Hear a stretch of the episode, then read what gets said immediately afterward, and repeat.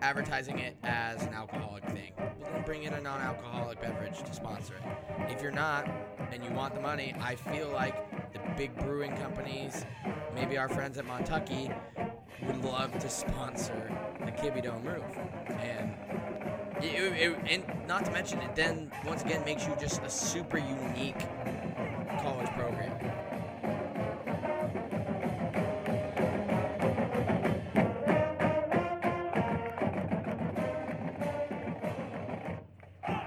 Welcome back, tribe from the North, brave and bold, to the official, unofficial podcast of your Idaho Vandals, in your home for Idaho on the Big Sky Podcast Network. I am your host, Chris Hammond, and with me today, as always, I have Brian Marceau. Today, we will be covering so much, including alcohol in the Kibbie Dome, Jeff Cotton in the NFL, and 2009 Idaho versus Colorado State. All this and more brought to you by our sponsors at Montucky Cold Snacks. Ain't nothing like cracking a Montucky cold snack, an ultra refreshing light beer born in majestic Big Sky country. The best part is when you crack a snack, you're giving back. Montucky Cold Snacks donates 8% of profits back to local causes, even right here in Idaho, supporting organizations like the CW Hogs and the Idaho Food Bank. Yeehaw! That's frickin' awesome. Montucky Cold Snacks, a light American lager for pow pow rippers, gator wranglers, pony riders, and badass do gooders. Visit MontuckyColdSnacks.com today to find out how to get your ass some snacks. So, tons of topics for us to cover today. But let's start with the fun one. The is it the state board that just lifted the restrictions on alcohol at college sporting events? It was a what published by KTVB down in Boise or the Idaho Statesman. Did you see that article? Yeah, yeah, it had to be the state board. That's who. That's who had the rule about uh, alcohol not being legal Yeah. uh, at events. Um, I mean, what are kind of your opinions on it? I mean, it's something we've always kind of joked about for years. I think it's something that could be really beneficial. I think there's a lot of different avenues we can jump into it. So I just kind of want to throw the lead out to you, see what Yeah. you know what you bite on first, and then we'll tackle it from there. Okay, first off, just in case people came in cold, uh, just came out of, of, of the Idaho State House that um, the regulation that denied universities the ability to sell alcohol at sporting events or like university funk official university functions has been lifted. It doesn't mean that schools are necessarily going to sell. It more means that um, the the state of Idaho is going to have a federalist approach, let's say, and let whatever university wants to sell alcohol, provide they follow the rules to sell it. For Moscow, University of Idaho, I think this is a, this is a no brainer. Uh, we we absolutely need to okay whenever when we have a season, we need to okay the the sale of alcohol. Um, I mean, the first thing that I I go into, Chris, is everyone drinks before the game anyway. Everyone drinks. Lots of people drink during the game, even when even when you're not a 21 year old sneaking it in. Man, the people I sit with, they all do that. Uh, it's happening anyway. You might as well capitalize on the money. Plus, you, you get you get a better chance of keeping butts in seats once the game starts. So I guess that's the first. That's my first brain dead reaction of like why. I guess why wouldn't we, or why shouldn't we hope that they, they just that this becomes part of Vandal football? Oh, one one hundred percent. I think you're spot on. I think it's already happening. Like I said, right or wrong, I already have a friend who I will never reveal who got an entire fifth into the Kibbie Dome. Now, stuff like that does not need to happen, shouldn't happen, because now you're gonna have people more responsible. This person was 21, luckily, I guess, luckily, as if something like this could be good. But I think this prevents people from having to make those kinds of drastic steps to get their pregame going. I think it really adds to the factor of and something that a lot of places have struggled with, and I'd like to see if stats kind of kind of continue to come out with this. What does this look like once the NF or the NFL, the NCAA, it's like a blanket wide? Does this improve attendance in the second half? Because let's be honest, uh, I know on the Grizz fan pod they talked about um, problems with people coming back in after halftime. We've talked about for years having people even leave the parking lot, and especially after halftime. is this something that could help with it? Knowing I don't need to go stay at the RV lot to continue having a good time. Now you're gonna have to be more controlled in the dome, and they're gonna have to. I'm sure there's a bit of alcohol reinfor- uh, like enforcement staff that's going to have to come with this, meaning higher costs. But I have to believe that the alcohol sales itself would help cover that. Plus, a lot of other stuff we could be using money for, like paying off our debts. I'm just saying, doesn't seem like a bad extra revenue stream to me. I, I don't think it's a bad extra revenue stream at all. And, you know, we, Chris, we don't pull behind the curtain that much, but both of us have background as, you know, fraternity men. Mm-hmm. Um, and if you were involved, if you've ever been involved in that world or in the world of like party planning, it's actually a basic risk management thing to try to encourage people to have beer or wine instead of hard alcohol. Yeah. Uh, which, you know, when you sell beer at a game, you know that's the sing beer is the single slowest way to get drunk because it, it's just a volume thing. Yep. Uh, plus you you know you empty the tank when you have you know when you get to certain points. Yeah. So like there, there's a safety concern about like you know if alcohol is going to be in here like there's i think it's positive that at least some people will be substituting the hard alcohol they they sneak in for the beer being sold at the game. Um, it's just i mean uh, beer just drinking is part of a part of football culture. Even if you don't really drink like i really don't like i don't mind. I, I like when other people are able to relax about that. And for us you know again for us vandals man uh, we might we might get to the uh, deficit thing again because it's a huge thing for us but i, I just there, i don't see how we can say no to any revenue stream whatsoever uh, yeah. with the financial situation we're in. Yeah and i'm trying to pull it up here um I had did a little bit of like stats on it, and I was kind of surprised by it. So I'm not sure totally where we're at with this in the statistics term, but I I based on I think it was Ohio State. I found some articles. Sorry, I, I was trying to refine it there real quick, but Ohio State ended up selling alcohol at games and ended up making some amount of number, and I kind of took their attendance based on the revenue, saying so about per person how much was being spent on alcohol. I believe it came out to be about eleven dollars, which seems low to me. But then I think you also got to factor in if two parents come with two kids, that's four people. Really, only one person's probably buying alcohol because the other one's driving, and the other two are probably not twenty one. So I, I get that like now you're taking your population by four dividing, but I mean I go to Seahawks games. You can, Rainier there is nine dollars, so I find it hard that someone's having like one beer. I guess the difference is the tailgating. So it is possible, and I don't know the difference in our I don't want to say culture, our our pregame habits compared to something like um, Ohio State's, where maybe because there is so much more pageantry, you want to get in and see the I get dotted and everything like that. Maybe there is less alcohol consumed at Ohio State games than there is at Idaho, but I just feel like some people I know, eleven dollars seems low. Now I know a lot of it's college kids, but as we've touched on, if you're not 21, you're not drinking anyways. And what 15 to 20 percent of the population, student population, is 21. So I don't I don't know how much of the safety concern there is, but it's just an avid revenue stream. Like, and not to mention attendance. I just see so many pros, but I mean, your best guess. Let's go college Brian and his friends, and current Brian and your current like game day friends, how do you see? Does this change? Obviously, it probably doesn't change you and I's perspective on going to the game, staying for the game. But some of the average yeah. day Joe Vandal type people, you think they stay longer if they can have one beer at halftime instead of going outside and then getting kind of wrapped up in the hoopla of the tailgating lot? Yeah, absolutely. I mean, because a lot, a lot of people that that's why they leave at halftime is you know you go you if you have an RV, let's say, you might still go back to the RV anyway. But the the majority of cars that people have out there that people are drinking out of or people are going back to for the tailgate, those I think there's a good amount of those you could keep inside, um, or you could get them in earlier, one or the other. Um, you know, we've and I want to piggyback on your safety thing. I guess sometimes when we talk about the idea of like planning for this, it seems like it's a bigger deal because you can't sell alcohol right now mm-hmm. at college events. But like, you can you, you've been able to sell alcohol at sporting events for a very long time when you look at like the professional level. So it's not like we we'd be in, inventing the you know we we're not reinventing the wheel on how you'd execute this. It would probably be a very small amount of planning by the athletic department itself, um, or whoever whoever's responsible for those game day kind of things.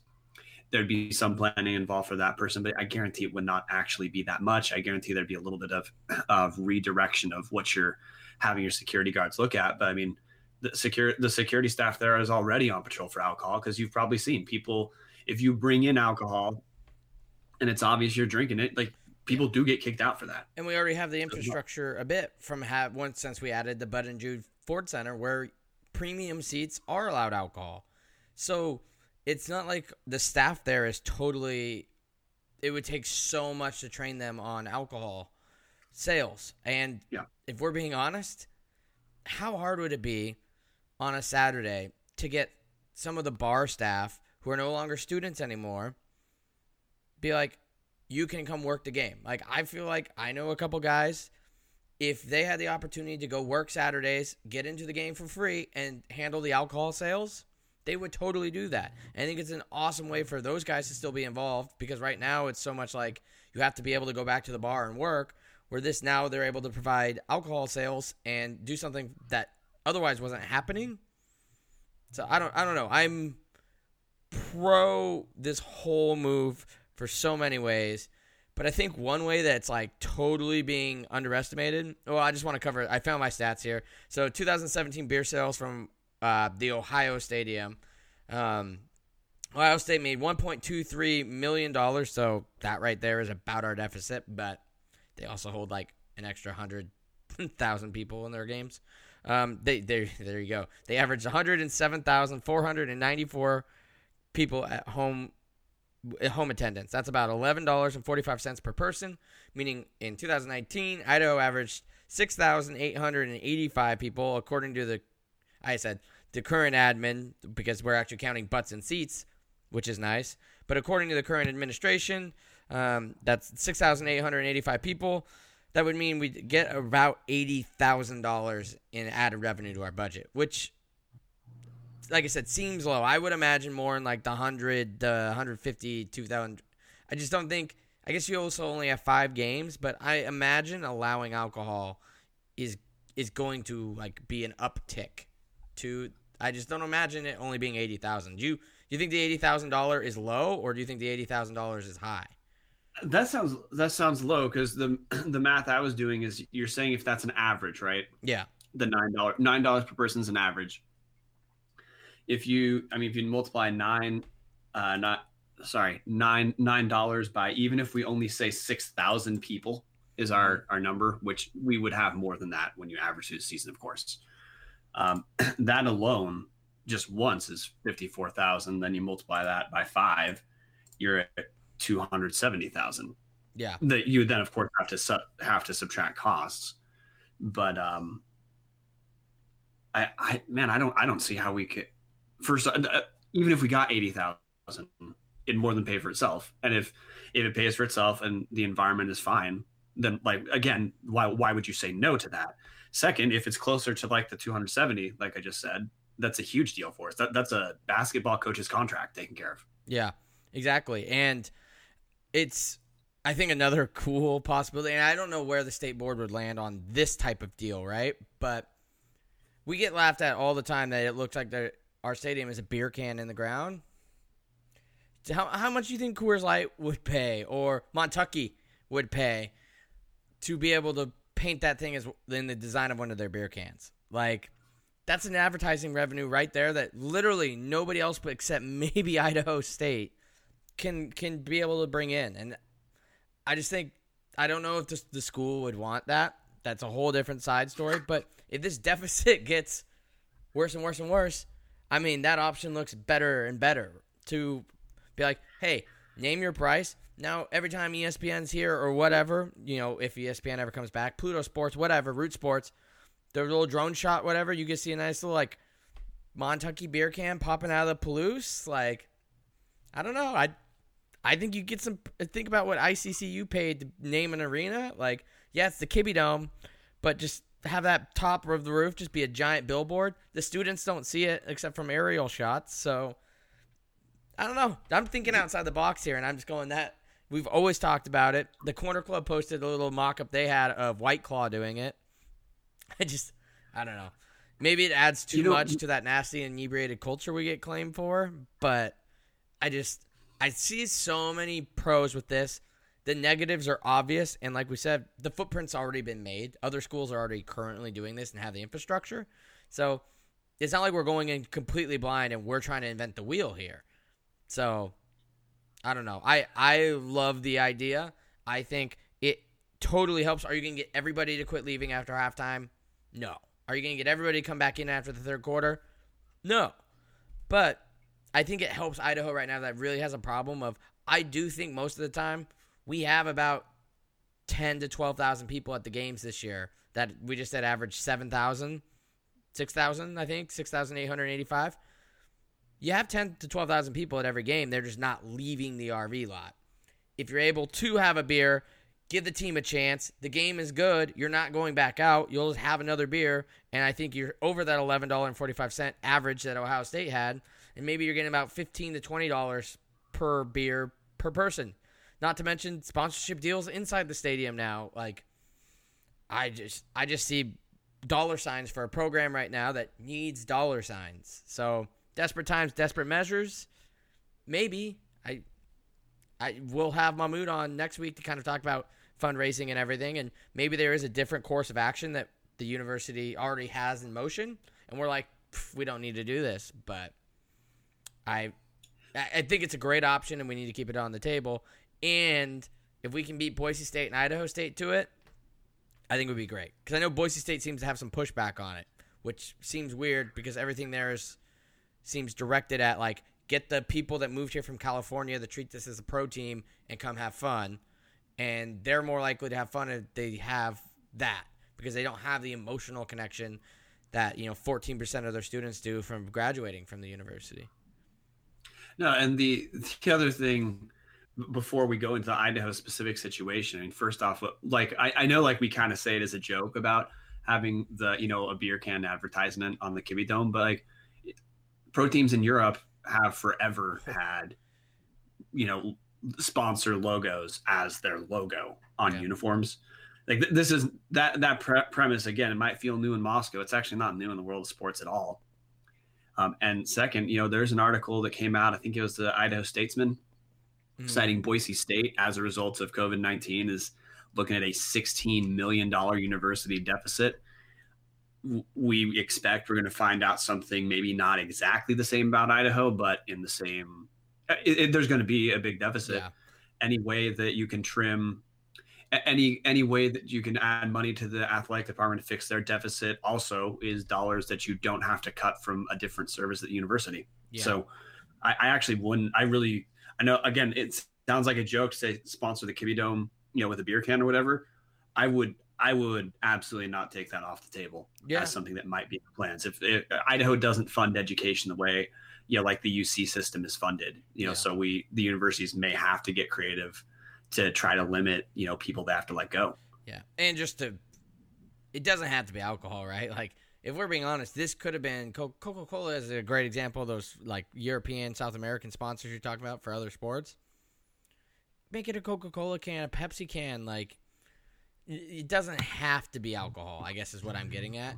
That being said, Yeah. I think that alcohol would probably get the most amount of money. So that's another thing you got to weigh when you're looking at it is your morals versus dollar, right? Are you super against advertising it as an alcoholic thing? Well, then bring in a non alcoholic beverage to sponsor it. If you're not and you want the money, I feel like the big brewing companies, um, maybe our friends at Montucky, would love to sponsor the Kibbie Dome roof. And it, it, and not to mention it then once again makes you just a super unique college program. You become kind of like I know people um, that play FIFA from you know around the world. The Sounders were known as an MLS team because they're the only team around the world that Xbox sponsored. Like people in England and like France knew that like if they're going to be had to be an MLS team, they're going to be because the Sounders because they had Xbox, which is something they could relate to. The college football world having like the beer can stadium, like that on its own becomes a bucket list item now. you're now becoming like this college football kind of folklore thing of like, oh, the University of Idaho, that's that stadium that's like a beer can, right? No. Maybe I'll make a trip out to Moscow to watch them play Montana or Eastern or Idaho State or somebody, you know, good um, that would draw an attendance. But I don't know. A lot to digest here. I I'm kind of I think I've gotten all my points out. Unless you have anything else you kind of want to cover, otherwise we'll move on. Just last closing point is you know we talked to Tom Wistrcill media days. He's been supportive of the Federalist view of drinking it um, at college athletic events. Of if it if the university feels it's appropriate, he's wholly supportive. So again, like uh, this sounds like a sea. This to me, sometimes even talking about this feels like a sea change, but it just isn't that big a deal to a lot of people. It's it's just not anymore. Like I get it back in the day, but especially when the drinking age was lower. But I don't know. I think it's hundred percent should be a go. Maybe if we were in a different financial situation, like if you're BYU, obviously for multiple reasons it makes sense. One, you make a bit of money. Two, it's totally against everything you stand for. But I don't know. I just it's such a big revenue stream. I feel like we we could hit, and it makes us unique because it sounds like Boise State is dragging their feet on it. And if anything, if they're dragging their feet, Idaho State's going to drag their feet more because they have a bit more of that BYU type stuff to deal with out in Pocatello than, for instance, we do up in Latah County in Moscow. So, plus the buffer of it through Boise. So, I, I think it's a great opportunity for us. I think it then helps some of these people that are moving to the state or to the area, like Spokane and well, maybe not Missoula, but you know the the Upper Inland Empire, to go. Hey, you want to go to an Idaho game this year? Oh, I've heard they're kind of fun. Yeah, and they were selling alcohol now. Like it's just an extra reason to get people in the seats. When right now, it's not like you're having a demand issue for seats or a supply issue. You're having a demand issue. Not enough people want to go to games, so create more reasons for them to go is kind of my thought on it. Yeah, I'm um, with you. Yeah. So the NFL draft happened. It was very interesting. Uh, before we get into nitty gritty, I we just got to cover it. D- did you watch much of the draft? I didn't Any watch rounds? the draft. I followed like I, I, followed the draft on Twitter instead of watching it. I actually watched the whole thing on the Pat McAfee show. They're getting yeah. picks in like two minutes before the NFL would do it on whatever. But one thing I loved, and they should bring this back because I think it was specifically for this, and I didn't find out till the last no the rounds two through four whatever. Um, on ESPN they had your typical Mel Kiper, those Trey Wingo and those goons. ABC they had your college game day crew. They had Herbstreit, Rece Davis, and the guys who honestly I've always said like I would rather hear what Kirk Herbstreit has to say about a guy coming out of college than some NFL guys because I get that they're saying, well, they're transitioning to the NFL, so we need the NFL guys to cover what they'll be like in the NFL. It's like, yeah, but you guys have just spent the entire season covering current NFL guys. There's no way you have as much knowledge about them as guys who have just spent the last three to five years covering these people. So I really liked having Herbstreit and the gang be a part of the draft process through ESPN. That was a huge plus for me. They need to bring it back. Um, but all in all, I it was pretty entertaining. I can't believe the Bryce Love thing with Green Bay. That is, oh man, I, am Aaron Rodgers. I'm like, hey, Bill Belichick, you want to bring me aboard? I'll play with N'Keal Harry, but uh, unfortunately, the Big Sky had no draft picks, which means the last Big Sky draft pick is still your Vandalone, Kaden Elliss to the Saints last year in the seventh round. Um, former Vandal Jake Luton went to the sixth round to the Jacksonville Jaguars. So that's pretty cool. Uh, at one point, I think it was Chris Sims who, if I'm being fair, I'm not a huge Chris Sims guy, so take it with a grain of salt. But he was saying that after the first guys were taken, so this was going into day two, that Luton was probably the best quarterback left, but he would never get the credit for it. Which I heard that and I was like, once again, at that point, I'm thinking Cotton's probably going to get taken. Now you have a quarterback who's going in, being considered the fifth best guy, ends up going in the sixth round. You have Jeff Cotton, who we'll talk about here in a little bit later, who ends up getting picked up on a team, and you're just like, what, what could have been these last two years, right? But it didn't. Um, but it was good to see Jake Luton, a local, you know, local-ish kid from Marysville, Washington, uh, who's had honestly a really tough break at it, like broken neck his first year at Pac, or, uh, Oregon State, and then kind of had his share of struggles, and I think a head injury the very next season, so not a ton of playing time. So go in the sixth round, it's those measurables of like six seven and a cannon for an arm, where they think they can just improve him. But some big big sky signings. Uh, Dante Olson signed with the Eagles, I believe, which shocked that he should have been drafted. I I actually am very surprised. But we talked about it last week. It showed that the FCS had like an all time or at least a recent time slump in players drafted.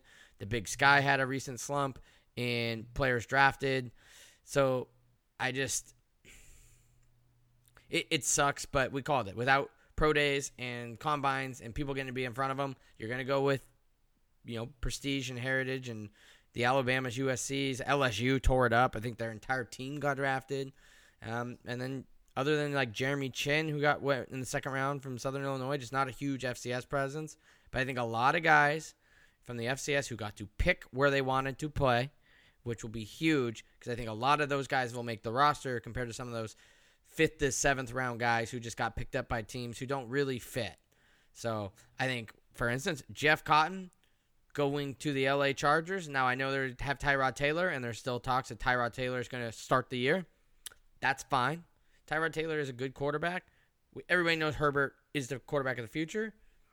And I can't lie, as the Hammond household, happy. Vandal, my brother, Duck, sent him a picture. I'm like, your boy Herbert just got a weapon. And he was like, no, you know, bleep. Jeff Cotton just signed with the LA Chargers. Like, guy who doesn't follow the Vandals that much knew who Jeff Cotton was. So, as a guy who is now a quasi LA Chargers fan because Herbert is there, I can now say that my second NFL team is also the LA Chargers because Cotton is there, and I hope that those two become very much just a go-to connection. And uh, as a Seahawks fan, my inner trust the guys making the picks. Doug Baldwin was an unrestricted free agent, and he had a damn good NFL career. So being an unrestricted free agent does not mean that you are not going to make the team, you're not going to be good, and you'll never make Pro Bowls. You can make a Pro Bowl, win a Super Bowl, and go down as one of the you know top ten wide receivers. I would say top five, but I'm incredibly biased um, for like a two year stretch there. So, uh, what you takeaways from the draft, the FCS, um, and then Cotton to the Chargers maybe from the draft, like you know, you, you called it um, that teams were going to be risk averse when they can't actually see the small school guys in play, um, which sucks. But uh, I, I, don't think I think there's going to be a lot of guys from this draft who make rosters that we, we become surprised about. You know, the Big Sky overall, this is as of today, has 11 guys with um, with undrafted free agent contract contracts. That's JJ Koski from Cal Poly, he signed with the Rams. We covered Jeff Jeff Cotton to the Chargers, Dante Olson to the Eagles, uh, Travis Jonsen, wide receiver from Montana State, who initially was a really high, highly recruited quarterback coming out of high school. He signed with Tampa Bay as a wide receiver. Bryce Sterk signed with the Dolphins as a tight end slash defensive end.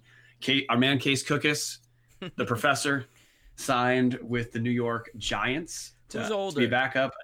Case Cookus nope. or Taysom Hill? who do you think? Who do you think's older between those two old men who are now on what? Taysom will on a second year, and Case Cookus is on his first.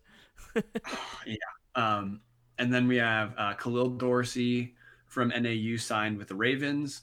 Charlie Taumoepeau, tight end from Portland State. He was always the big prospect yeah. out of the Big Sky. I, I, was surprised someone didn't give him a shot. Yeah, he signed. He signed with the Cowboys. Uh, Sirgeo Hoffman, running back for Portland State, he signed with the Arizona Cardinals. And this is a, the, the last two. I am a little more surprised they didn't get drafted. George Obinna, outside yeah. linebacker for Sacramento State, signed with the Browns and Jonah Williams, defensive end from Weber State, signed with the Rams. Those two guys I thought might have been the best chance to get drafted in the Big Sky because I mean they're both real, real good.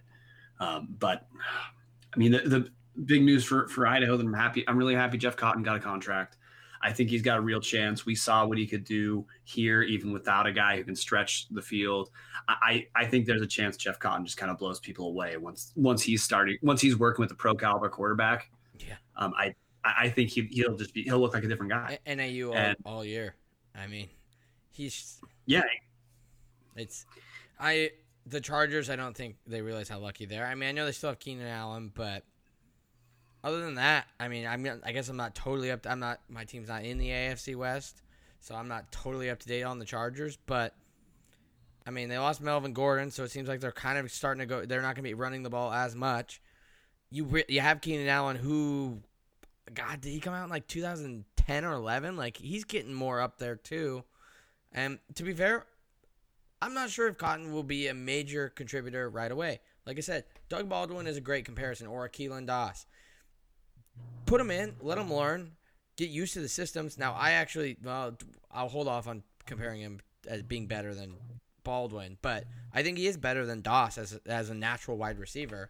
And I think if you had Jake Mayer throwing to Jeff Cotton last year and two years ago, like his numbers would be absolutely just not even close to what Keelan put up. Speaking of, he put up numbers in an offense where he had to do everything.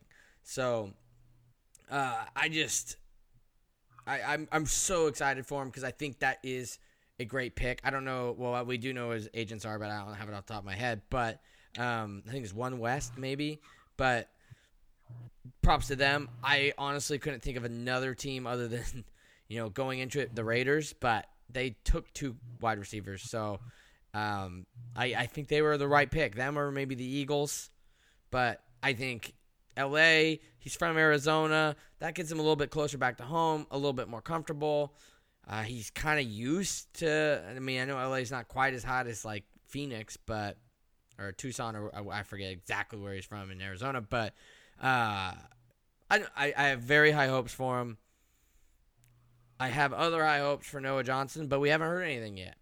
I, I don't know why offers aren't coming in. I know it was a very offensive lineman heavy draft class, but I don't know. I just I I still really thought that Noah Johnson would get picked, and I still think he deserves to get picked. I think he is definitely a a NFL caliber left guard, right guard, center.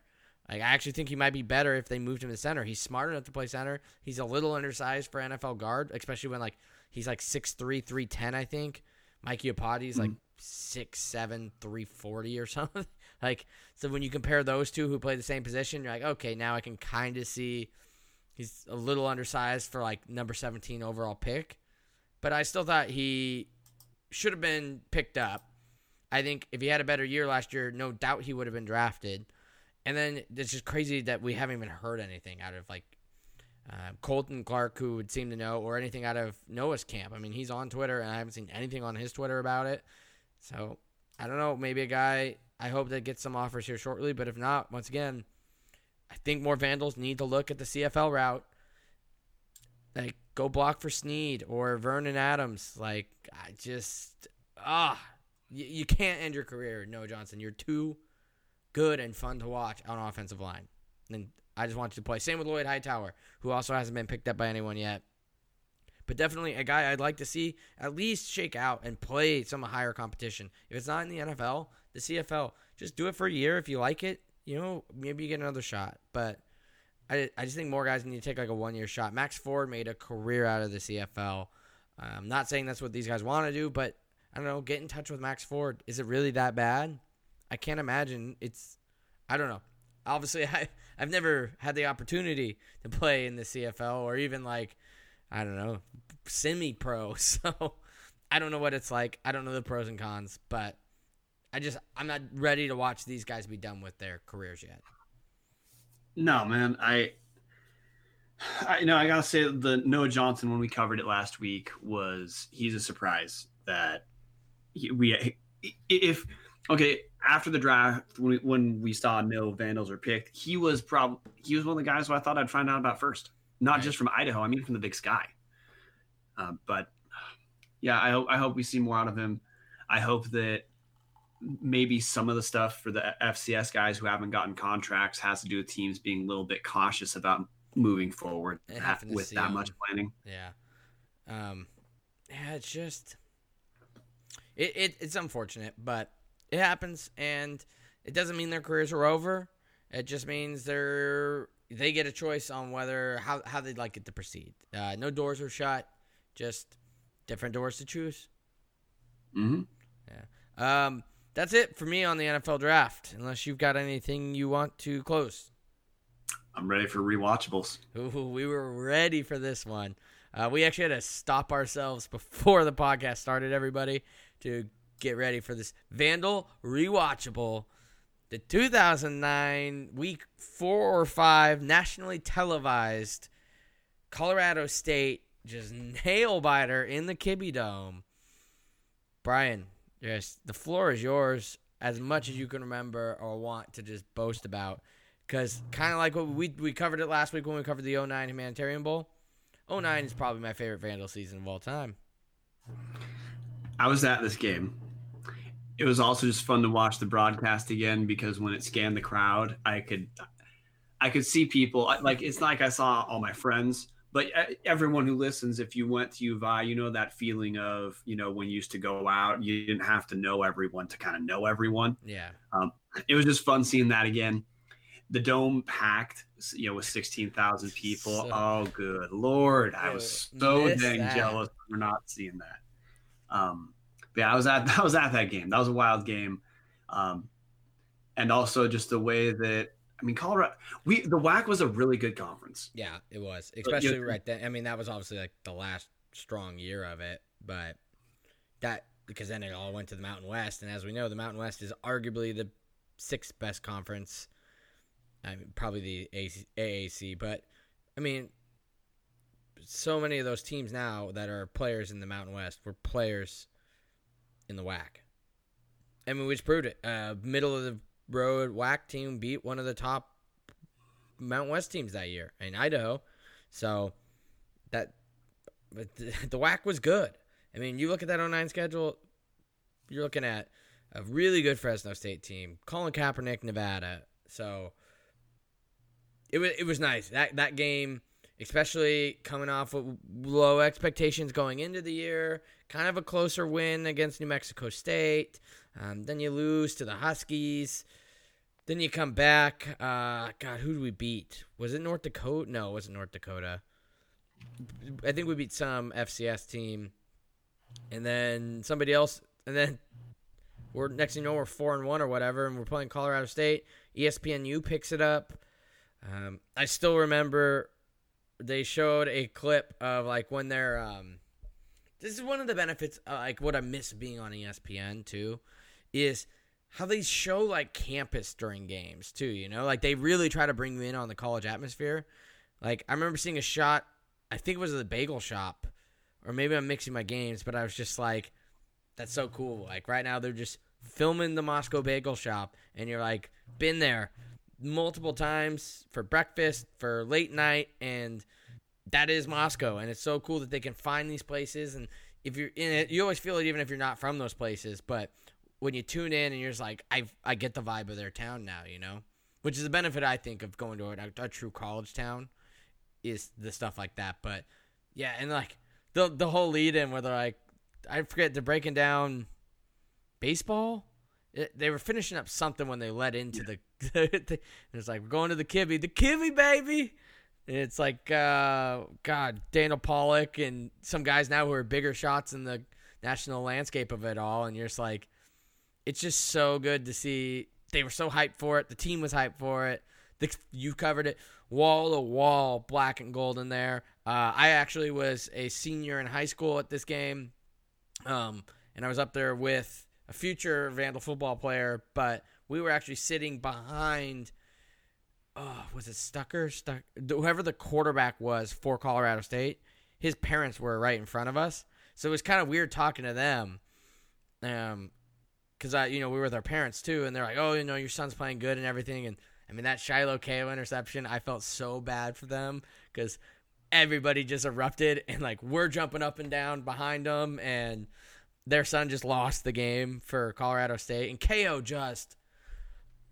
I mean, you wanted to talk about Komar, so I'll let you have Komar. But just when you, we were talking about Komar before you went, we went on like Keo too. Did you forget how good Keo was?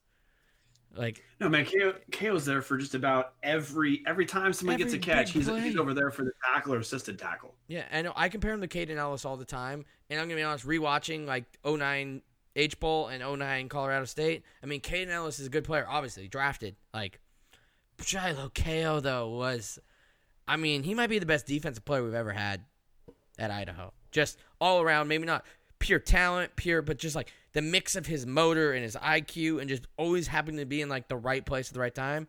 Recovered and on like he's just he was so much fun to watch, and you just forget how good he was. Yeah, and he had the injury issues for so much of his career too, uh, which the and the only reason I bring that up is he still played a ton and he still was real productive with injury issues, Mhm. and that that's just how good the guy was. He returned punts. Um, you know, he there were times when I watched. I remember watching that team, and yeah, I was on campus then. Sh- Shiloh Keo was the big name. Everyone knows Nathan Enderle he's a starting quarterback. But the other name everyone knew about was Shiloh Keo. He was the guy that we were talking about playing in the NFL back then. And I mean, if you've paid attention recently, he's part of the University of Alabama's coaching staff now. Yeah, So he, he obviously turned that into a career. yeah, won a Super Bowl ring too. So, um, it's uh, it was just.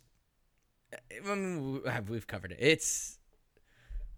I miss 09 so much, but just the atmosphere in that game and everything being able to be brought, like the hype. And I remember, like, once again, talking about um, alcohol sales. Um, we 19 or no 8 17 17 17 and 15 we're sitting there and we're debating should we storm the court? Should we, or storm the field storm the field when that was all going on.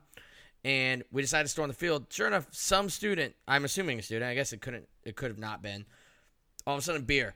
And i'm just sitting there as like a high school kid up there and i'm just like this is so cool like we got a, a beer shower while we're storming the field because I remember my younger brother and his older brother um, decided they weren't going to storm the field, but myself and Jack were just like, no, we're doing it. Like I had never stormed a field before, because you know, growing up playing sports, you don't storm the field. So uh, now here I am as a fan, and I get storm the field, and it was so much fun and like college experience of like beer getting flown on you, and like I sent a Snapchat when I finished rewatching the game to him, and he goes, "Ah, I remember that game," and his two words were, "We got beer poured on us, and Shiloh Keo is just an animal."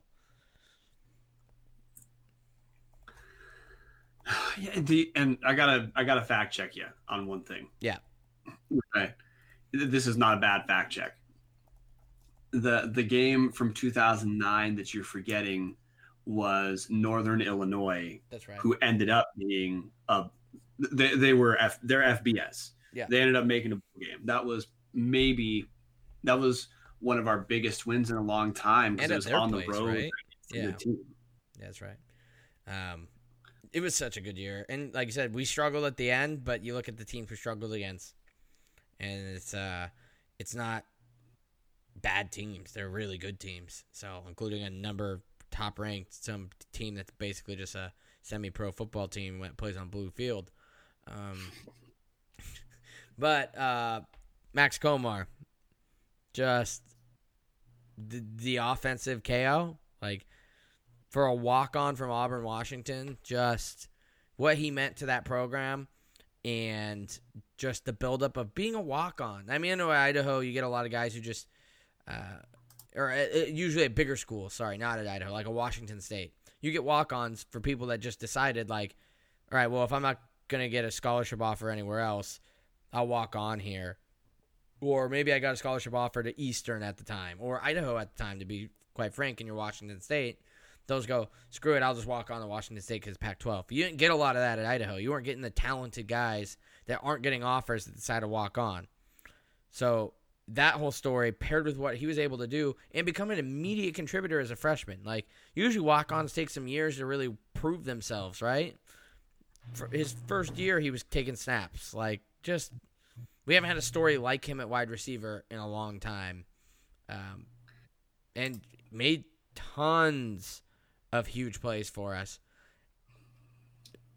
And heading into that game, you know, if you listen to the broadcast, they said now that was Idaho's fifth game of the year. they were sitting at three and one uh, going into it. He'd only had 13 catches going into that game, which was lower production than you would have expected. Then he picks up 12 receptions on his own. You know, there's a there's a run in that second and third quarter where might have mostly been the third quarter where Idaho doesn't they don't run it until like their second or third second drive in the third quarter. I swear it seemed like it was just Max Komar Nathan Enderle playing catch. That was it because he, he kept getting open, you know, in that like intermediate pass, like you know, 15 yards length, and then because he's that hybrid like halfback wide receiver kind of guy, he can reliably get yards after the catch. You know, he him see if I seeing him again was awesome. I I it'd be wild to see a guy. I don't even know what the comparison would be uh, to a guy like Max Komar from what we saw in the Big Sky, uh, because like he's a real. I mean, he, he's kind of what Reggie Bush. Uh, of course, Reggie Bush was better. I'm not trying to say wasn't, but like in terms of the proto the prototype of player that Max Komar was, he was kind of like the better version of Reggie Bush because he wasn't a running back who you know, was maybe not as durable. He was just a really fast, really tough wide wide receiver who punishes you like a running back after the catch. Yeah, returns kicks. Like, so did back to Keo. So did Keo without gloves. Like he'd take his gloves off to return kicks. Like that team. God, I love them. Like we need more 09 games to watch. I the problem is we either blew people out or got lost there at the end. But I mean, I love that team, and you know that Komar just he was Mister Do Everything, and he just played. He played angry. Like he never looked like he was having a good time playing football. He looked like every time he just wanted to like run somebody over or stiff arm somebody or he almost wanted to go over the middle and get hit just so he could get up and be like barely hit me. Like he just he always looked angry. Like he just never let that chip off his shoulder, and it made him so fun to watch. Like safety's weighing down on him when he's running down the sideline. He's not stepping out. He is planting his foot, driving back into him, and putting a shoulder in him. Like you're gonna tackle me. I'm not stepping out of bounds. So you don't see that out of a ton of wide receivers. Like Dion Watson's like that. Um, I actually think Catrell Haywood plays a little bit like that, but Komar is just man so good. I I miss Komar. Yeah, and on that team again, you know, you have uh, DeMaundray Wool- Woolridge had a big had another big game there. Um, we didn't run it as much in that game as we did in the Humanitarian Bowl. Uh, Nathan Enderle, that to me was one of his, you know, the, just apex performances. If you subtract that awful first drive interception, yeah, yeah. in the end zone, but still, uh, you know, 38 attempts, 333 yards, three touchdowns did have the interception, but still, uh, that was, you know, I, I don't know how much of Nathan Enderle's first two years you saw, Chris. Mm-hmm. Um, I, I saw a decent amount of it, and it, it, was it was one of those things where it's rough, but you can tell there's talent. Yeah, um, so a lot like Matt Linehan. Yeah, yeah. So when you know that intercept touchdown inter when the interception to touchdown ratio switches over to a touchdown to interception ratio, you know that's when you that's when you see like okay he's putting things together and you know 20, 20 2009 uh, was you know the year that again like i'm not trying to like bring like sadness this or something like that because of we we know what happened after this. Yeah. Um but uh i mean watching that game being at that game that was that was one of the days. I i know i thought like hey man we have turned that corner. Yeah. That team felt like we, we we touched on. You think we maybe underestimated the loss of mikey Iupati and Shiloh Keo and Max Komar? And obviously we did. But that next year's team still won six games. They just lost seven. Mm. Like we had Enderle for one more year, which was nice, and he ended up getting drafted to the Bears. Mm. So it's just man, it, it, there's just so much talent there. I mean, Preston Davis, another guy that just never really came to fruition after 09. But so fun. Funny, Nathan Enderle. Um, I don't know if I told you the story. I probably have, but I don't know if I've told the listeners.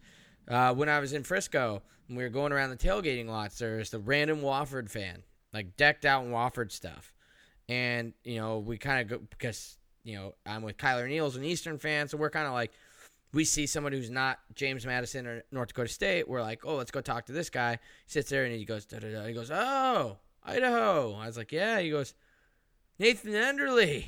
I was like, yeah. How do you know Nathan Enderle? He's like, oh, I'm originally from Nebraska. My brother's like best friends with his older brother or younger brother. I was like, no joke. Like, here I am in Frisco, Texas, with this random dude who's just in Wofford stuff, and all of a sudden he just calls out Nathan Enderle.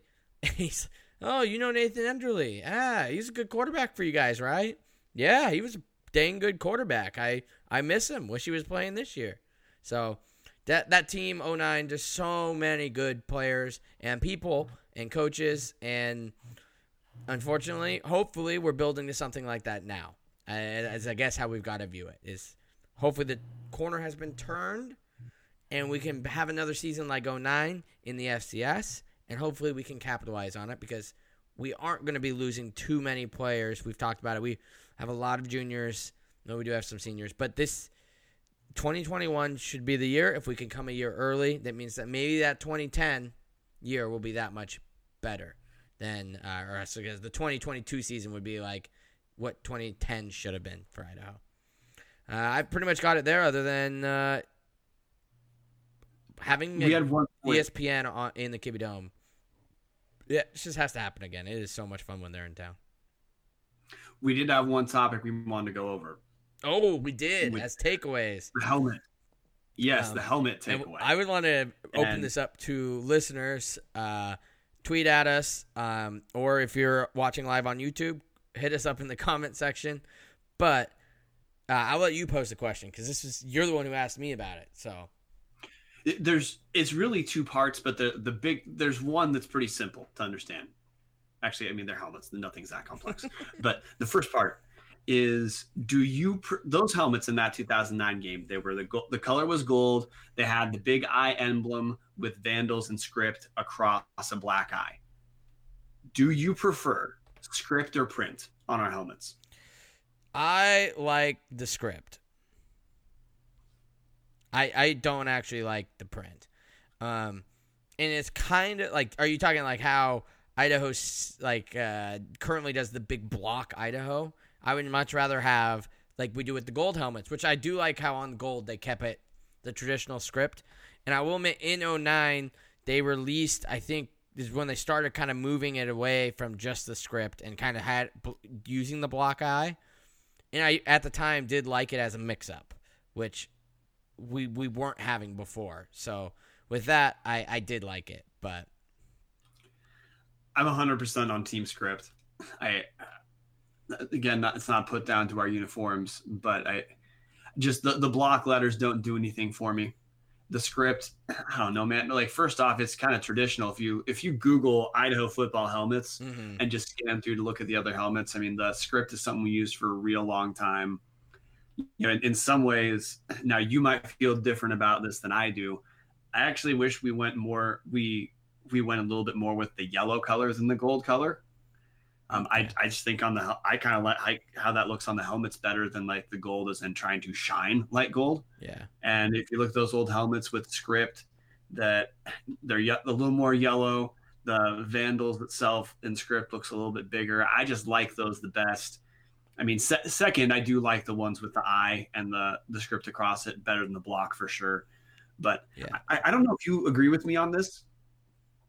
I almost universally prefer retro uniforms because I just think like a, a lot of the old designs were they were just better. Like they weren't trying yeah. to be sleek or something like that. They're they were just trying to be it was trying to be something that you knew who that was the moment you saw it, and that seems like it was it. Yeah, it wasn't as so much trendy it was, I mean, you nailed it. It was if you have the, uh, it, you just want a recognizable logo. That's why I love Grumpy Joe. But um, here's kind of what I, let's see here. I think I can do a little share screen. Um, these were like the one I was talking about where we finally changed. Um, everyone's going to see us for a second. But like, uh, I don't know if you can see it on the screen, but where they just did the solo block eye against Boise State. Yeah. I don't know. Is that showing up? Yeah. Okay. Yeah, it's showing up. Yeah. So like that, I that was like I remember that, and I was like, okay, maybe we should fiddle around a bit with the like the logos. Um, I like that, but I agree with you. Like if you Google, I guarantee it here, just like basic Idaho. Like I, I'm a big fan of the Grumpy Joe. I would love to see a Grumpy Joe logo put back on the the helmets, but I mean, there's Enderle right there with the the block eye that we were using in 09. Um, well, I don't know. It doesn't look like it's gonna work, but oh, there you go. That, but yeah, if you just Google like Idaho Vandal football helmet, I imagine you're gonna get just the script because that is it was us. It was like us and the Cougs just rocked the script logo. Idaho Vandals helmet. No, spelled helmet wrong, but there you go. Like the Vandal script is definitely more typical looking Idaho when you're when you're comparing, you know, that kind of stuff. But um, I I'm definitely pro script, but I would love to see a Grumpy Joe back on the helmet. I love the Grumpy Joe. I don't like Smiley Joe because it's just like it's it's a competitive sport. You shouldn't be smiling. Like maybe if we are doing like a spelling bee, we could do some like Smiling Joe, but it's football, it's basketball. I'd love to see more Grumpy Joe incorporated. And to be honest, I actually like the Jack and or Jack and Jill, Joe and Jill Vandal from the I think it was the 80s, maybe it's the 90s, but they're selling a lot of that at the retro store now, where it looks like just Joe Vandal, but if you look inside, the inner outline is like a female Viking. I like that. It's kind of a hidden meaning. It's one thing I've always loved about Washington State's logo, is that like the cougar is WSU, and I think that that's cool when you can hide stuff like that in your logos. Um, and it makes it more meaningful and you're almost more prideful of it. Like I know Eastern kind of uses the EWU for wings, so I'll give them credit for that too. But like when you compare like the Washington State Cougars to like the Houston Cougars, I think Wazoo takes a little bit more pride in their logo, which is why Houston's is just a UH. Because like Wazoo is like we made it look like a cougar. Like people associate us as the Cougars because of this. And unless you're like a cougar really in the know, you don't realize that it's a WS and a U. And it's uh, kind of like when you're looking around on campus when they have those UI trash cans, where forever I had no idea that the symbol is actually just a UI in a circle. I actually thought it was some just like emblem. And then you realize, oh no, that's literally it doing the University of Idaho in a big circle. I like kind of like hidden logos like that. So, yeah, the on the if you go to vandalstore.com, the logo you're talking about from the 80s, they sometimes call it the Flaming Heads logo. Mm which that was the one I remember from being younger, and man, that that's my favorite Vandal logo. That's that's another version of like it was distinct. Yeah. Where you know, as a little kid, you saw it. You didn't necessarily you could see the Joe Vandal, you couldn't see the the Jill, but you could tell it was just different the way its orientation was. It's cool that it was one of the first logos to have the male and female logo represented. Yeah, and but, not you know, bolstering either of them, right? It's like if you see it, you see it, but we're not like it's not like we're doing it to be trendy. It was very well like if you see it, you see it, and then you know about it, and you can be mm-hmm. prideful in it. And the the Grumpy Joe, I'm with you too. I, I, this is why I say I like older uniforms. I like a lot of older logos. You know, I mean, we, if we're talking about the NBA, like I don't know if you remember in the late 90s early 2000s when all nba logos tried to be something that like fifth graders would think were the coolest logos in the world yeah um, for for me idaho like the just doing the eye or just doing the smiley joe like it, it doesn't really catch me at all. And i i just i don't get having the the mascot be like some friendly i mean friendly kind of thing. I mean shouldn't be. Monty uh, monty dressed up at you know university of montana or joe vandal in costume is friendly. Duh because that, that's also for kids. But with the stuff you're buying it's competitive sport man. You you're supposed to look like your your mascot would win. Yeah, like the actual University of Montana logo with the grizzly bear is not the gri- grizzly bear is not smiling and say, "Come give me a hug." It's like get out of Wa Grizz. The look at Montana State. Their old Bobcat used to be viewed as like too friendly, and so they changed it to this more edgy, like attack worthy one. Like Sac State, they don't have a goofy looking bee. They have like a mean stinger out hornet. Like then we have Joe Vandal, who's just like, uh-huh, I'm here. I'm Joe Vandal. it's better when Joe's like, come get me, and he's frowning like, I'm a freaking warrior who sacked Rome. Come try me. yeah. Yeah, dude. So, uh, man, we're, yeah, in agreement. Yeah. I like the old, older uniforms. I like the older logos. And again, this is just maybe that's just a sales thing that like I feel like we're hitting our heads on because we talked about the alcohol stuff, like changing the logo to something like that. I don't know. I mean, is there some demographic that I'm missing where we like presume that people wouldn't want the older stuff? Because I mean, everyone I go I go to games with and talk to that's older loved when the retro stuff was available. Yeah, I I think it's probably just don't want to saturate the market with it, but I think you're seeing it move back because there are people like me that don't like the yellow. As you can see, our theme on if you're on YouTube is yellow, but um, I know there are people that don't like the yellow, they like the gold, and I think it's because the older stuff was yellow. Some people Mm. are resistant to it, but I mean, like people like me, I still love it. So like, I get it. I just don't want our helmets to be yellow. I like the gold, silver and gold, not silver and yellow. You know, Mhm. but yeah, no, I think the old stuff's way better. But um, maybe we could we'll add that to the thing last week because there's actually I've been working on the article for like two years. There's an artist out of Boise. I don't want to butcher his name. Um, I think we have his stuff on our Instagram, so you might be able to check it out there. But on Behance or something, which I think is Adobe's thing, he did a whole redesign of our logo and like our jerseys. Love it because one thing I've always said, and actually, let me run this by you. I why not? I know the thing that sucks is Oregon already did it, but have the Joe Vandal like wings that are on his helmet, put those on our helmet.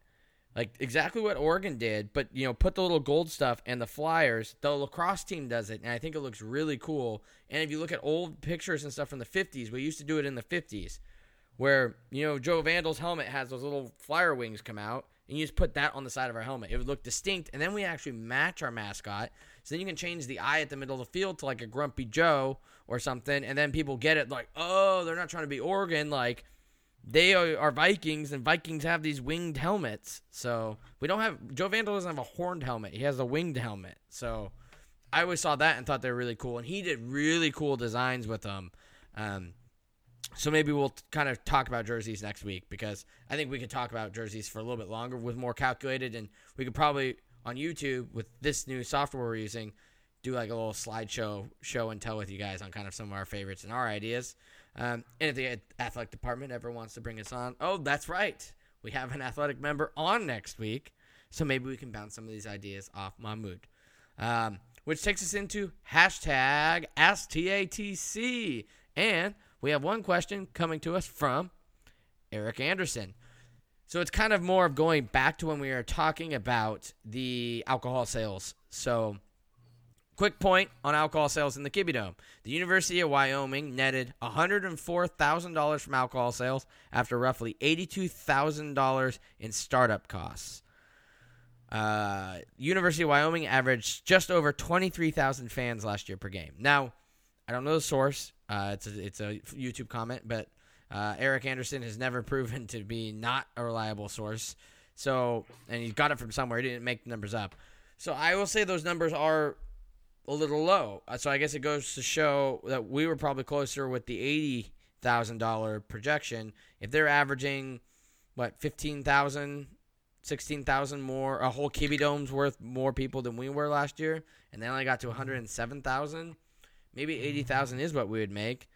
And I guess if our stadium takes eighty, uh, a couple thousand dollars to do the setup, then maybe it's not worth it. But I think the Kibbie Dome's smaller than War Memorial, so it wouldn't be too much setup. But I don't know. Back to the whole alcohol thing. It's just when I went to Portland State for that game, being able to have a beer the whole game, and once again, I had like more than I probably should admit on the on the podcast, but I think I ended up having maybe four or five beers by the end of the game, mostly because we went to breakfast beforehand and knew we had to drive, so we had no pre gaming to speak of.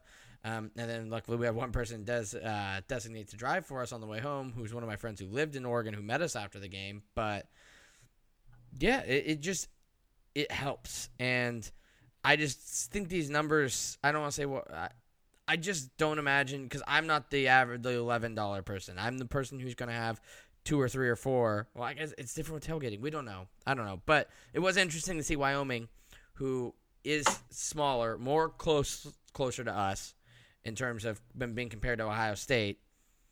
only one hundred and seven thousand dollars. Um, and then after startup costs that first year, that means you know you're only about a twenty to thirty thousand dollars worth of profit. So, but every year after that, you just keep it. So that bites away at the budget. That pays for whichever D two team we have to come in each year. So, and hopefully well, we can just get rid of those and do home and homes. It's hundred k. Yeah, I don't know.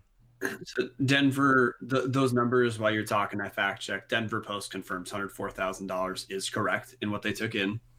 Separate article from the Casper Star Tribune um, cited police officers saying there were no increase in alcohol related issues after selling alcohol on site.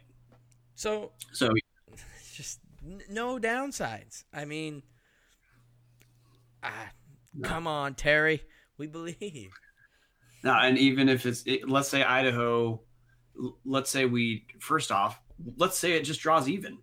Yeah, it's a more fun environment. That's fine. It, it, the cost of having a more fun environment is nothing. And you probably have more okay, people showing attendance. So even if it breaks even on, you know, the revenue and sales of that, you're going to make more money because more people are going to go to the game.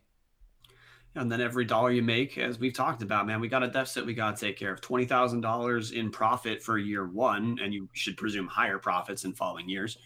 You know twenty thousand dollars that, I mean, that that that pays for new equipment. That pays for at least part of that pays for a scholarship and change from in, in-state tuition. I mean, these these pays are not get, insignificant things that it buys. Yeah, pays to get wings on our helmets or Grumpy Joe. So there you go. Uh, Terry Terry Gawlik's been open about one of her things that she's working on is trying to you know stabilize the infrastructure of the athletic, athletic department itself. Twenty thousand dollars is a very good amount, or, or, at least a nice bite into the salary for you know compliance officers. It doesn't pay for a compliance officer, but it's it's a it, it's a not meaningless number that helps take care of those positions. Yeah. Uh, all right. Well, that was hashtag STDC, which was more Eric providing us more talking points. So thank you, Eric. That was um, nice to have some numbers and then closer to us and then dial it in. Um, so yeah, that's uh, the episode today. Uh, well, we got to talk about next week's Vandal rewatchable. We, the polls out right now. I think it's pretty close between 98 H Bowl and 98 Boise State, but uh, I could be wrong. 99 Wazoo's getting votes. Um, so those are our, our three plus 96 Boise State, which is a blowout. We just put it on because it's the only other one on our playlist right now because I'm still waiting on my other ones to come to me in the mail.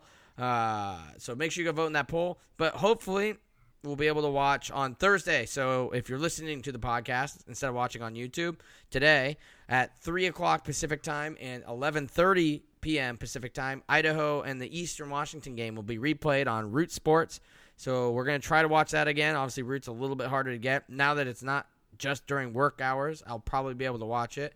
However, it starts at 11:30 at night and it's on a Thursday, so that's also like I I applaud Root Sports for making an effort here, but literally they're airing games at like noon and 11 o'clock. It's like I'm sure if it's Saturday, I might stay up till 11 o'clock to watch the Vandals or Friday night, but I gotta work Friday. Like, I guess the point is some people don't; they're quarantined or whatever. But I guess I don't know. I because I mean, you're like right now. Are you and your family or anybody you know staying up till eleven thirty to watch us play Eastern Washington on Thursday, or is it kind of like a?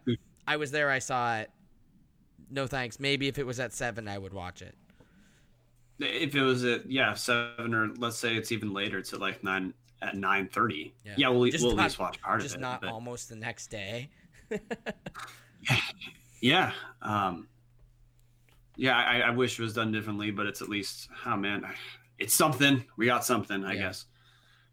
Um, all right, well, that's uh. So make sure you vote in that. We'll have a. Hopefully, we can talk about it because we'll be able to watch it. Otherwise, we'll be talking about one of the other four games that are available for you guys to vote on Twitter.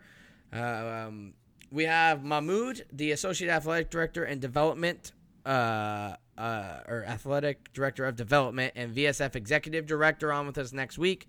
Brian's been posting episodes on all Vandals to ask for questions. Obviously, we encourage you guys on Twitter or in the YouTube comments on this video to ask questions for us to ask.